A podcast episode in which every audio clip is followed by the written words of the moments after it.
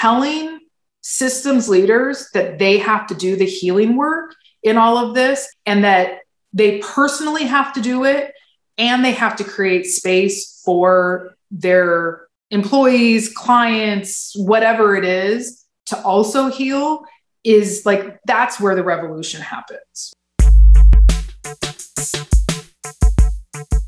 This is High Tech High Unboxed. I'm Alec Patton, and today's episode comes to you from Rodrigo Arancibia. Rodrigo, who you got today? Yeah, man. Today we got Lindsay Fox from the United Way in Fresno Madera counties. Uh, she's the CEO and president there. I, I, was just super excited and super elated to, to, sit down and talk with her a little bit about what she's learned in her history, working with communities, listening to communities, and, and what we can actually do to help communities heal in this new time. So um, I was super stoked to actually get into the mix and, and, and listen to her. Um, and so hopefully you guys will enjoy it. Now, I need to ask we're an education podcast. United Way is not a school. What was it that made you go, this is an interview I got to do? First of all, I think like education in itself, like K twelve needs to do a better job of like working collaboratively with their their CBO partners, their community based organizations, and I think there's a lot of lessons learned for K twelve partners and educators at large of what happens outside of the school walls and how we work with our communities. Uh, for me, it was really she has a wealth of knowledge, starting from the policy level all the way down to the practitioner level, uh, mostly in after school programs, but then also breaching into this this community based world. You know, I, I felt like she had such a rich wealth of understanding of what it takes to listen to communities. And so um, the hope is that folks will be able to, to listen to what Lindsay is sharing and, and then take some of those practices of, of empathetic listening and take them into the communities and help our communities heal. That was uh, the, the impetus of, of having this conversation. And how do you two know each other? We first met each other um, at Boost, the Boost Collaborative at the Boost um, conference a, a couple a couple years back, and we had done some some collaborative work, um, statewide work with uh, my brother's keeper, and so we she had done she had led some of the work with um, the Sisters Inspiring Change, and I was leading some of the work with with the brothers for um, my brother's keeper. And and we had some collaborative working in, in that space. And and since then man it's been it's been really awesome to see you know how she's actually impacting that Fresno Madera area. You know, it's not a super diverse community, and her being one of the leaders of color, a few leaders of color, few women leaders of color in that space. You know, I felt like it was one of the voices that we we definitely need to to elevate for sure. Cool. All right, let's roll it.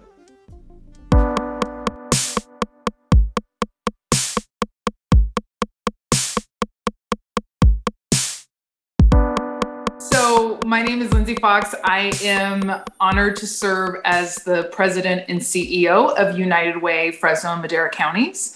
I was raised in the Fresno area, actually in the rural Fresno County, um, not actually in Fresno, but in and out in the rural part of Fresno County. And there's there's stories behind that that I'll come back to um, that really kind of made me who I am. And spent about um, gosh, I guess it was about 10 years in the Sacramento area, which was where I really got into policy, which is the the love of my life, and um, after school programs, which is the second love of, of my life. And my goal has always been about improving community. And I was raised by a couple of educators, a elementary school teacher, and my dad was the dean of students at Fresno City College. And so education was always the sort of lens that I look through things on. I spent a lot of time with my parents on their school campuses and really came to understand. You know, I, will never forget when I was in fifth or sixth grade, my mom was a fifth or sixth grade teacher. So the kids in her class were my age and they were my mm-hmm. friends, like they were my cohorts. I went to school in a completely different context. So I went to school in Clovis Unified. She was teaching in Southeast Fresno. And I remember going, I can't ever tell this story without crying. So I remember being at school, and it wasn't the first time I'd been at school with her because I was at school with her all the time. But I, for some reason, the kids being my age was one day I just had this realization that there was a system that was in place that was inherently inequitable. And that the education that I was receiving not that far away from where they were, it, but seemed light years difference. It seemed like we were in different countries. but we were in the same county, maybe five or six miles away from each other. Wow. And I was getting to experience their education firsthand because my mom was teaching year round school and I was off for the summer. And at that moment in time, as you know, a 11 or 12 year old, I was like, this isn't right. I and not only is this like not only is this not right, it seems like it's a really really big problem and I'm going to have to do something about this problem. My job on this earth was to fix it. Mm. And you know, there's so many like points in time where you you see things like kind of come to fruition and things like come full like full circle and things like that. And so, you know, today the office that I run, my United Way, is like a stone's throw from my mom's old school. Oh wow! So it's like that's this is where I was meant to be, um, yeah. and I would never like I couldn't. I, when I was I didn't know when I was 11 that there was such thing as United Way CEO. Like I didn't know that. I didn't know that there was this whole like yep. state system, the support. I didn't know how the education system worked. I didn't know any of that, but I had a sense that I didn't want to be a teacher. Like I I knew I mm. didn't want to be in the classroom. I knew that there was a bigger system that had to be fixed and that that was what my role was was to try to fix that system. Now, in in your experience, like I I trip out because you at a very very young age you had you had policy experience and being in that policy mix and that's a that's a long there's a lot of information and a lot of like teeth cutting that you get in that experience. Is there something that you can look back in that experience working with, either within policy that you can um, that was an, uh, an important real real kind of a foundational lesson that you got out of just to, the importance of, of listening to the community I, I always joke about my experience in the state capitol working for in the assembly as you know there there were just like some really key lessons that mm. that i learned and and i really like that was that was my job essentially out of college. So it was where I sort of was like learned how to be an employee, learned all of the wow. things about how you interact, how you do your job and you know, it's it's part of what I attribute my hustle to today because it mm. is such an mm. intense, fast-paced environment. And I was taking on a lot of responsibility for a 22-year-old at that time and so there's a lot of there's a lot of like really like interesting lessons that you learn in that space. Like it's it's not necessarily fake it till you make it but the confidence of walking into a space and being like i belong here mm. as opposed to walking into a space and being like i'm not sure that i belong here. I'm going to sit in the back of the room. Like i'm going to like creep aside like that kind of those kinds of lessons get you so far in in life. But in, in relationship to to really about this listening to community piece, the biggest lesson that I learned was that when the community representatives, so I'm not talking about community members, but those organizations and people who represent the community come into your office talking about what the community needs that's when you like need to like start asking a lot of questions. And i i didn't know that at the time. Like there was i had had no interaction really with community based organizations or advocacy organizations. So so much of this this is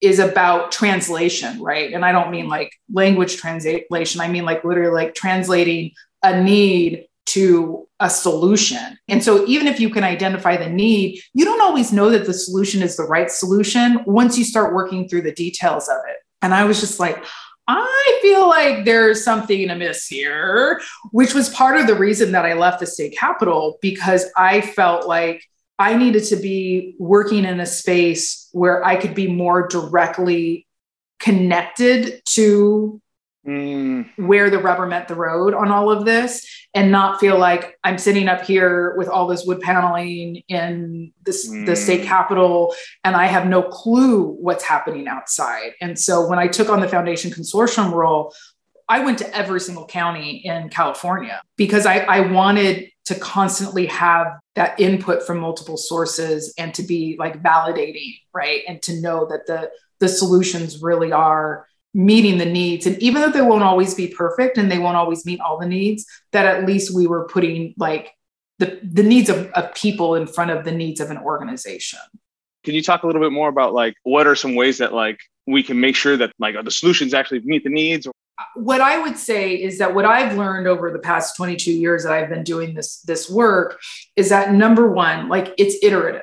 There's not this isn't the type of thing where you say, okay, here's what we're going to do, we implement that thing and then we're done, right? And like we never have to go back. For me, like it's it's all about the implementation side of things, right? That often gets ignored in the public policy process. So mm. the implementers are the bureaucrats and many times we we ignore that part of it. And that's where the real kind of tensions come in in the details. So it has to be iterative. You have to think about it as a process that's continually mm. like having to be refreshed. And if you think about like what's happened during covid and i was looking at a data set the other day and they were like well that was before covid. And i'm sure like things are pretty much the same. I'm like i'm sure they probably aren't.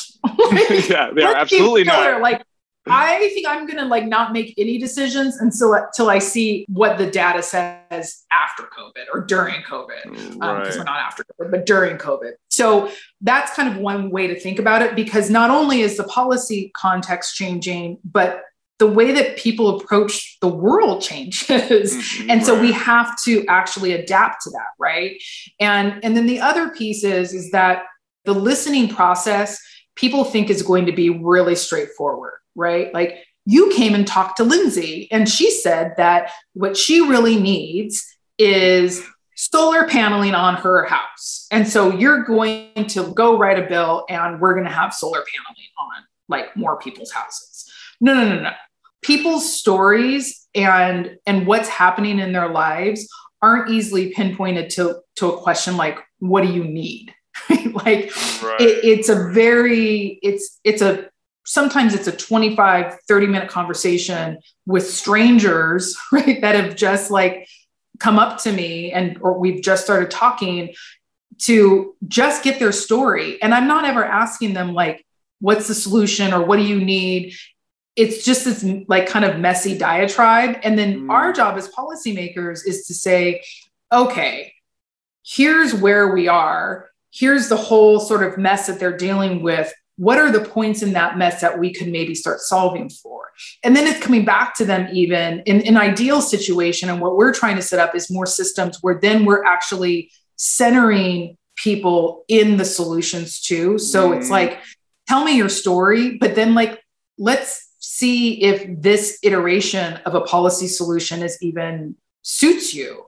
Because mm. part of what happens is when things don't suit us when they're not to our actual user experience we start using them in weird ways that they weren't mm. intended right. And once we start doing that then you have to ask yourself what's wrong with my solution and how do i fix that? And it's probably because you didn't really like test it out on the user to see. And i think that the the covid response in in education and for almost any employer has, is is kind of like an interesting dynamic around that, like to mm, see how people actually act in these situations and what they're truly up against. It's like, oh, you're totally using that wrong, right? Like, yeah, like I, I get it. Like your mask is on, but it's under your nose. So, right, like you're that's not how the user interface is supposed to. the um you know the, it, we talk about a, lot about this in the in the in the improvement process right? And i think what i'm teasing out here is like listening and like doing empathy interviews and listening deeply is one part of the process. And then there's another part of the process where you're actually asking and then not so much of an interrogation but more exploratory in your questioning it feels like in education though we haven't necessarily gotten to either of those components. Like we're we're, we're doing some of it through like surveys and like, the surveys aren't necessarily great and the response rates are not are, are terrible. There has to be something about like putting in the investment of spending time talking to people and pulling out the real stories from that. Like that that has to be something that you've seen across the across the board as as beneficial yeah? Oh absolutely. It, it's, it's actually it's my favorite thing to do. Like it's absolutely my favorite thing to do. So part of your question i think is about scaling right? So it's yeah. how do you get a system like education or like a united way or like a local government in the mode of just being like that right? Mm-hmm. and because it can't just be one person doing it. It actually has to be built into and cooked into the system.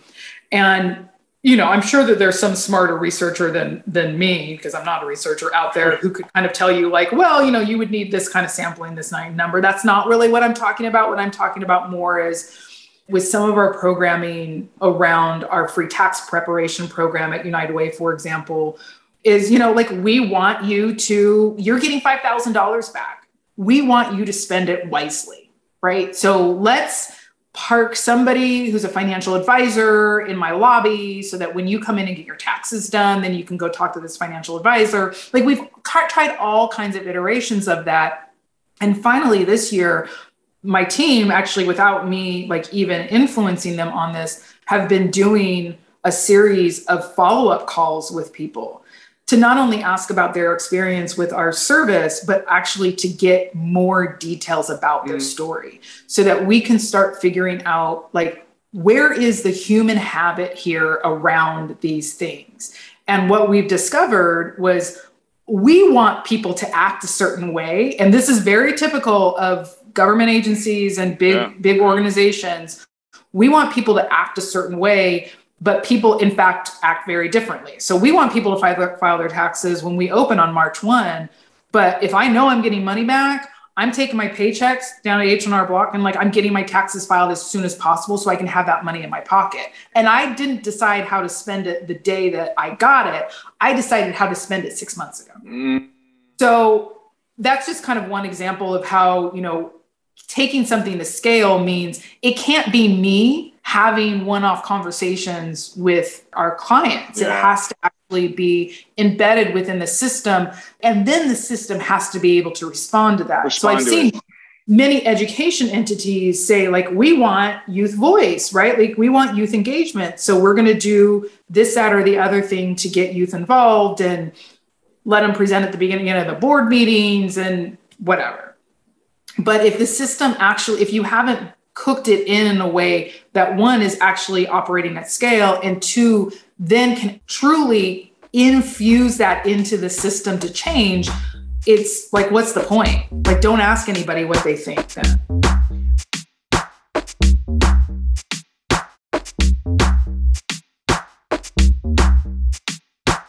So you talked to you about the importance of listening to the community like how can we listen to the communities and learn about what they need to, to heal? Because my sense is that your community, just like ours community, is going through a lot of healing right now or trying to go through a lot of healing. Can you share a little bit of, of what, what y'all are doing in Fresno and, and how you guys are leading some of that work? The work that United Way does has always been centered around things like race equity it's just that we became a little complacent about how important that was and how centralized that was to what was really happening, right? Like we know disproportionate outcomes based on the color of your skin.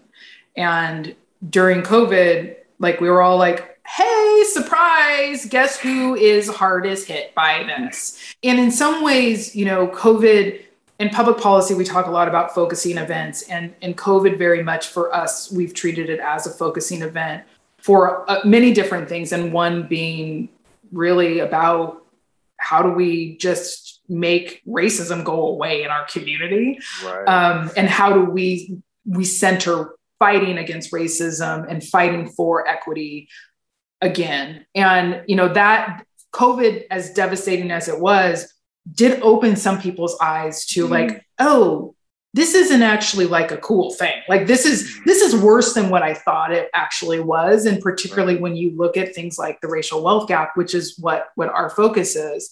So in, in our work, we've really decided to to focus on several things. One is is listening, and so we're spending a lot of time just either listening to ourselves, right? So just like hearing ourselves, like so internally listening to each other, but then also externally listening to people in the community who are impacted by all of this. And then three, really helping organizations, particularly educational institutions, listen to their students and particularly their black students. And and that's been like it some of that work started well before COVID. So I'm not, mm-hmm. I don't want to like discount that, like, oh, all of a sudden, like we're right, like right, right. these race, you know, we were doing that work before. It just it it became the lens changed and it Mm. became became crystal clear and it became the thing that was at the center of everything so one is listening um, we're also really focused on learning so as united way we really see that a part of our job is to help educate and give the community resources around just some of the basics. Mm. um, and and that learning piece is an ongoing piece and really has to be centered on feeding yourself. But like i'll bring you the i may bring you the food but you're going to have to feed yourself because i, I really had this Mm. overwhelming response from community leaders like what am i supposed to do? Like what should i read? Like give me the book. Like and there's like there's no one book this isn't like this isn't going to be like a weekend process. This is going to be like you've got to commit the rest of your life to being on on this journey because that's what we've committed to. And then the other piece is really about championing and and making sure that we're using our platform at united way to lift up black leaders black owned businesses businesses owned by people of color um, people of color who are doing incredible work in different organizations but have been totally marginalized by our system Mm. and then the fourth piece, so those three things aren't necessarily revolutionary, right? Like those th- three things make a lot of sense to every single leader that I talk to about what our agenda is around related to race equity and related to rebuilding after COVID. The fourth piece is where it's like, I'm going to need you all to like maybe sit down. Um, you might need a Kleenex and like you're going to have to heal. And and so telling systems leaders that they have to do the healing work in all of this and that they personally have to do it and they have to create space for their employees, clients, whatever it is to also heal is like that's where the revolution happens, right? Like all of that other stuff has to happen, but it's really the focus that we have on healing and making healing a really important part of what we're doing and and what we're trying or at least what we're trying to promote and part of what happened to me i don't even know if i had i've told you this before but my board had had given me a, a, a short sabbatical maybe not really shouldn't be called a sabbatical but after george floyd was murdered and i had all these white men like calling me like i want to do something. Oh, wow. tell me like how to change my county. Tell me how to change my organization. And i'm like ah like i don't know what to like what? Like this is a lot of pressure. Um, I took a sabbatical and I was like, what I'm going to do is I'm going to develop this plan for my organization. I'm going to update our plan around the work that we're doing related to wealth creation. And I'm going to like come out with this, with this whole like five year strategy on what we're going to, to be doing. But I know that I probably like have some work to do myself. Mm. So I've got 48 hours. I'll give myself the first 48 hours. And those first 48 hours are, are dedicated to me doing my work. That's what I called it to myself at that point me doing my work. I think I even wrote it down me work. 48 hours. Three and a half weeks later, I'm still doing my work. you know, and I'm like, ah, I feel like that I just figured something out. yeah, yeah. And then I and and then the realization that I had to go back because the, the community was all wa- like my my board was watching me, my staff was watching me, and the community was all watching me do this and like waiting for me to come back. And mm. and I I remember being like, no, no, no, like you actually have to own that because that's the part that everyone misses. yeah. We're not going to destroy this thing if we don't work to fix ourselves. If we don't first deal with all of the things that are broken within ourselves, all of the Mm. hurt that we have, all of the stuff that we've done wrong, we've got to deal with all of that first. So yeah, like that's the fourth tenet of what we're doing. And it's it's the hardest part. It's absolutely the hardest part. this is an, an amazing point that you're bringing up. Like the, we can't do the the the actual work until we do the self work and the mirror work. Um, and that polishing of the mirror is as important as any other type of work that we have. So, any advice for folks about how you can either systematize or even introduce this concept of healing as a community or healing as a as an organization? to me it's about space right so it's when you do it on your Yeah. own it's about creating that space for yourself to be safe in like oh let me remember like every relationship that i've had and like the nuances of every relationship that i've had and like was this about that and was this about like mm-hmm. that and and how did all of this play out? And so it's totally doable by yourself. Like get a journal get some kind of racial trauma he- healing book and just start in on it. And then you know for for leaders or people who are leading teams it is still creating space and so you know we've done a couple of things one is with our own team I think we've been really fortunate to work in a field like youth development that kind of leans into this a little bit more. Mm. That we've had these conversations, that we talk about being different, we talk about being leaders of color, we talk about the system and the system being inherently racist. But there are lots of people who look just like you and I who no one has ever given them the permission to ever even have the conversation.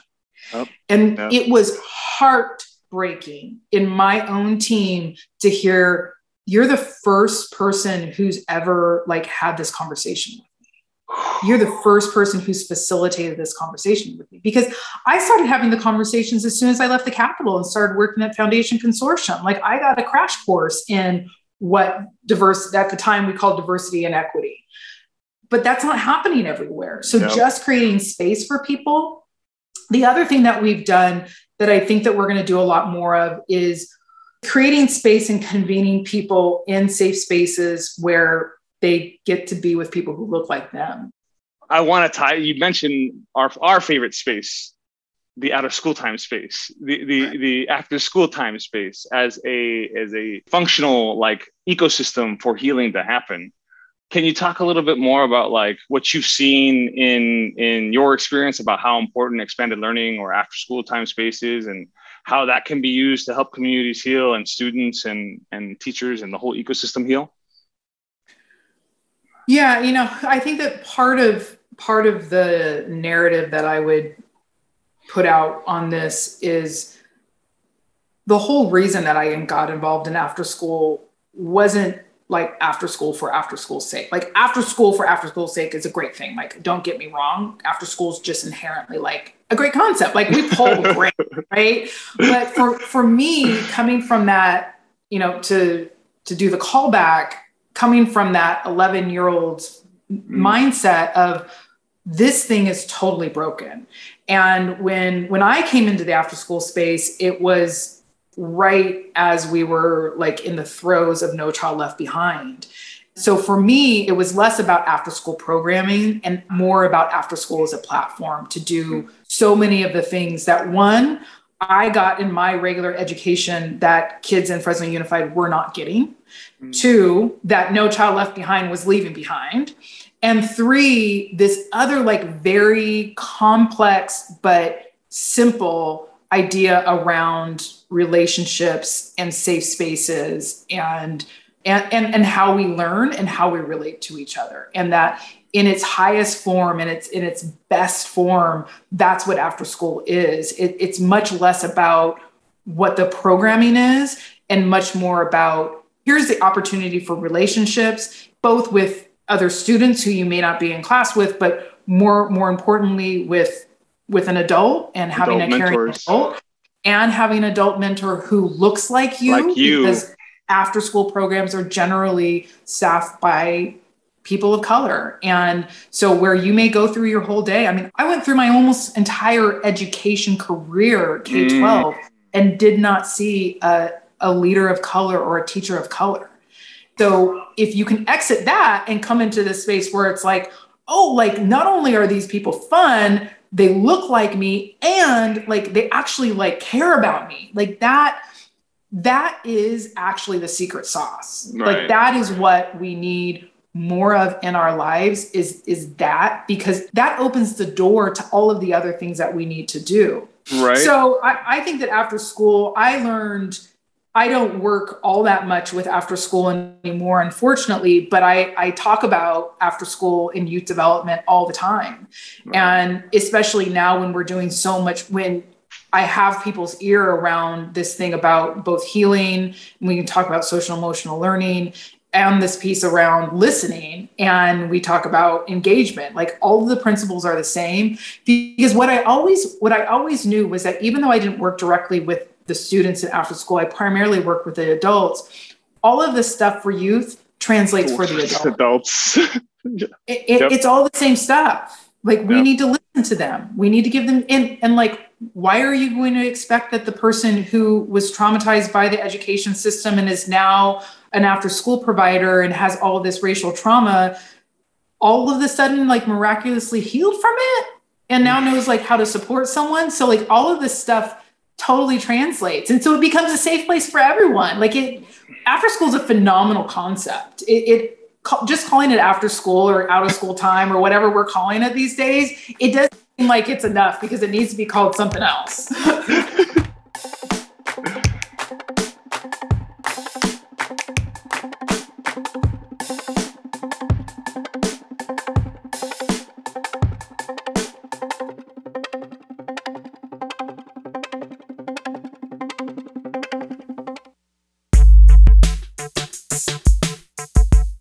High Tech High Unboxed is hosted by me, Alec Patton.